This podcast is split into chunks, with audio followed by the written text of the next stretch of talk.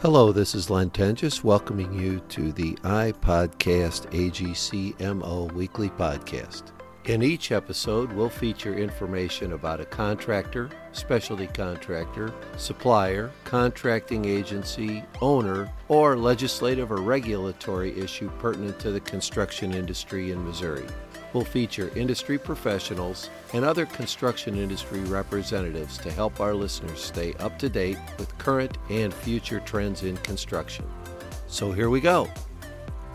Welcome back to iPodcast AGCMO. Today's guest is Jeff Glenn, and Jeff has been acting to keep the Missourians for Transportation Investment alive and well. So, Jeff, welcome. Thank you, Len. It's great to be here. Tell me and our listeners what the Missourians for Transportation Investment is all about. Sure. Around 2015, then chairman of the Missouri Highway Commission, Steve Miller, gathered a group of stakeholders following the uh, loss at the ballot box on Amendment 7, which was a transportation sales tax. He wanted to get a group of folks together to talk about creating an organization that would be in the discussion for the long haul we in Missouri have had a great habit of, of coming together around uh, an issue that's on the ballot or perhaps a bill that's moving through the General Assembly. And we come together and we try to get that across the finish line. And then when we ultimately don't get that across the finish line, we all kind of go back to our day jobs. And when you say we, we come together, that is transportation supporters around the state of Missouri, such as uh, such as the AGC of Missouri, Kansas City Heavy Constructors Association, ACEC of Missouri, other transportation groups, MAPA, Missouri Limestone, those sorts of groups, and then uh, others outside the transportation industry as well. I mean, the Missouri Chamber of Commerce has been a strong supporter of transportation, local chambers of commerce, those types of organizations. And so they come together and they try to get it across the finish line. And then when we're when we're not successful, we all go back to our day jobs, and and that's important that we do that. Mm-hmm. But Chairman Miller wanted to get this group of stakeholders together to talk about creating an organization where this was the day job for the organization, talking strictly transportation investment. And so that group of stakeholders got together and formed what was the Mercury Alliance. Okay. And the Mercury Alliance was actually formed right around Thanksgiving of 2015. And so over the first three years or so of its existence, it was in the game, talking about transportation investment, talking about how we move the ball forward. Some of the victories that we've had over the uh, over the last few years, we were very early supporters of the task force for the 21st Century Task Force that was formed. And in fact, when we when we got that legislation through the General Assembly to form that task force, we submitted a number of names to uh, the governor, to the leadership in both the Senate and the House for consideration for the citizen posts that were on that task force. And out of the nine, three of ours were chosen. So we had three of the nine uh, citizen representatives on the task force. And then, in addition to that, after we showed up to testify at the very first task force meeting, one of the task force members, who was not a member of the then Mercury Alliance, said, "I want to join." And so we ended up with four of our members on the on the group. So the Missourians for Transportation Investment is not a campaign committee; it's an ongoing group of folks that are focused on improving the transportation system forever. That's correct. Uh, we are we, we don't go away when uh, different ballot initiatives go away and different pieces of legislation go away. We don't go away. We stay in the game and continue that conversation. So, other than recommending names for task forces, what else is sure. the Missourians for Transportation Investment doing right now? Sure. Well, right now we're, we're coming off the heels of Prop D. Uh, last last fall, we were heavy supporters for Prop D. And we got a lot closer to getting that across the finish line than we had with Amendment 7. Mm-hmm. A lot of people will remember Amendment 7 was around a 19 point loss at the ballot box, whereas Prop D was only about a seven point loss at the ballot box. So we've made up some ground with Missourians. Uh, we've also been focusing our efforts on the General Assembly, the House and the Senate. And on the heels of the Prop D defeat, the governor came out with his bonding proposal. And we jumped on board really quickly with that and started helping to move that, showing our support for that, moving it through the General Assembly as well.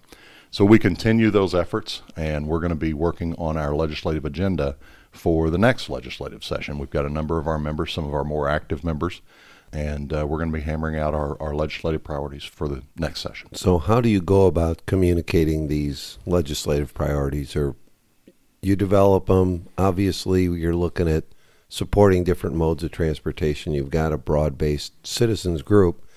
How do you go about actually making that happen? What we do is we, we do a number of things during the legislative session. We schedule five different uh, legislative days in the Capitol during the session. Uh, we'll hold one legislative day each month where our members come to Jefferson City and uh, meet with their local uh, state representatives, state senators, and share their thoughts on transportation investment and the reason they share the reasons why transportation investment is important for Missouri. So we do that during the course of the legislative session. We also often testify on various transportation investment bills that are moving through both the House and the Senate uh, through the committee structures.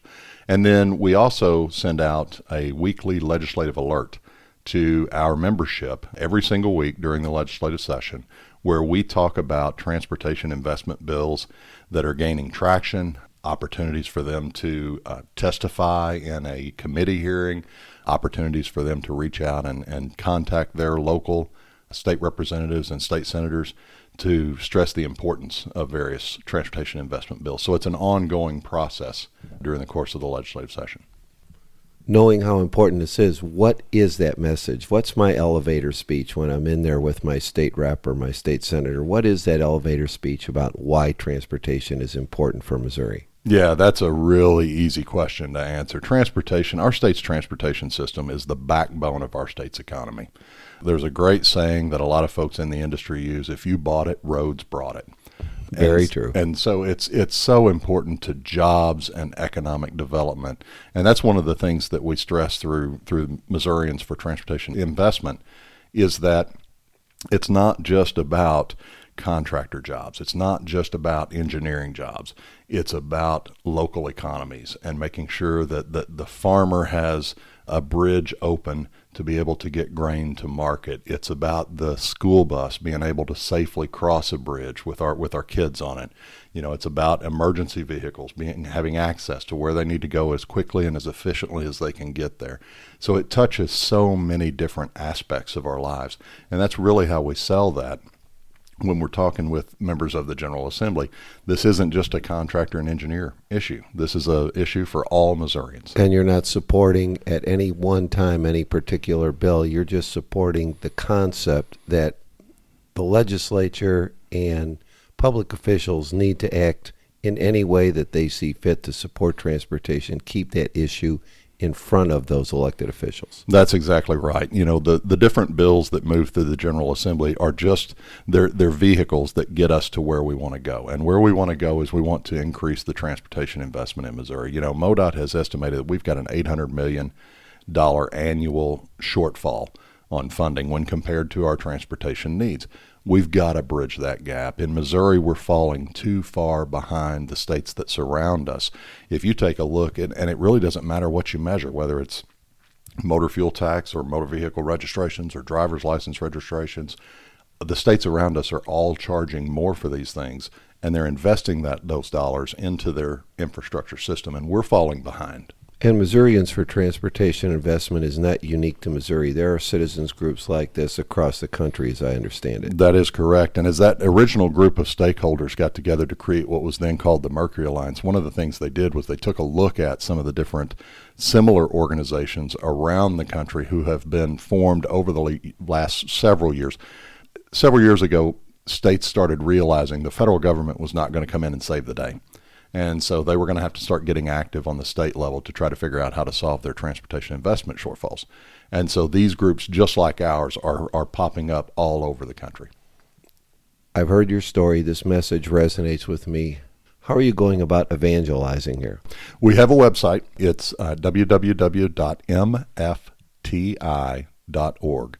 And we have information on our website about the organization and what it is we're trying to accomplish. We also have our members listed. You can go on there and take a good look at some of our different members around the state. We also have a membership application on the website. And so you can go to the website, you can join the organization. An annual membership fee for the organization is only $100. That's a flat fee no matter who you are. You can join the organization for $100. You can receive all of our legislative alerts during the course of the legislative session. You can attend all of our legislative days. Uh, another thing that we do is is we hold a weekly during the legislative session. We hold a weekly advocacy call. So our members who employ lobbyists, that's an opportunity for those lobbyists to get on that call and collaborate on transportation investment bills and, and those sorts of things. So there are all sorts of benefits involved with becoming a member of Missourians for Transportation Investment, and you can access it easily uh, and affordably through the website. So, Missourians for Transportation Investment is a nonprofit. This is not a profit making deal. This is just something to get all those citizens groups and citizens and chambers of commerce, etc., get all those people together at one time so that there's a united voice on this issue. That's absolutely correct. We are structured as a 501c6, which is very similar to a chamber of commerce, and that's how our members get involved. What are your plans for 2020? There are a number of different ideas that have been floated in 2020. It's going to be a tough year. It's an election year. It's difficult to get revenue increases pushed through the General Assembly in election years.